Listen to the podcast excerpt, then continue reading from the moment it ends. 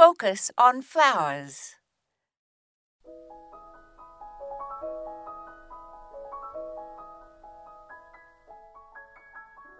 The 2023 perennial plant of the year is a black-eyed Susan, Rudbeckia American Goldrush, and it is a plant that we can all grow and that will be with us as long as we garden. Since it is a prolific grower, it will spread, and if the deer eat some, we will still have some left. This black-eyed Susan has a compact habit and a long late summer bloom time when a lot of other perennials are not blooming. It grows in full sun to part shade with blooms on upright stems, and the flowers have bright yellow rays and brown cones at the center.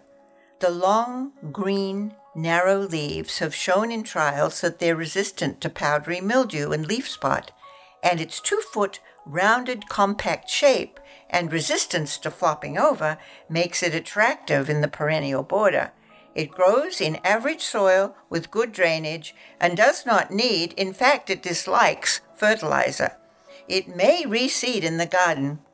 Water regularly while it's getting established, and then it is easy care once it is settled in. Cut it back in fall or early spring. This plant grows in zones 4 through 9. This is Moya Andrews, and today we focused on Rudbeckia American Gold Rush.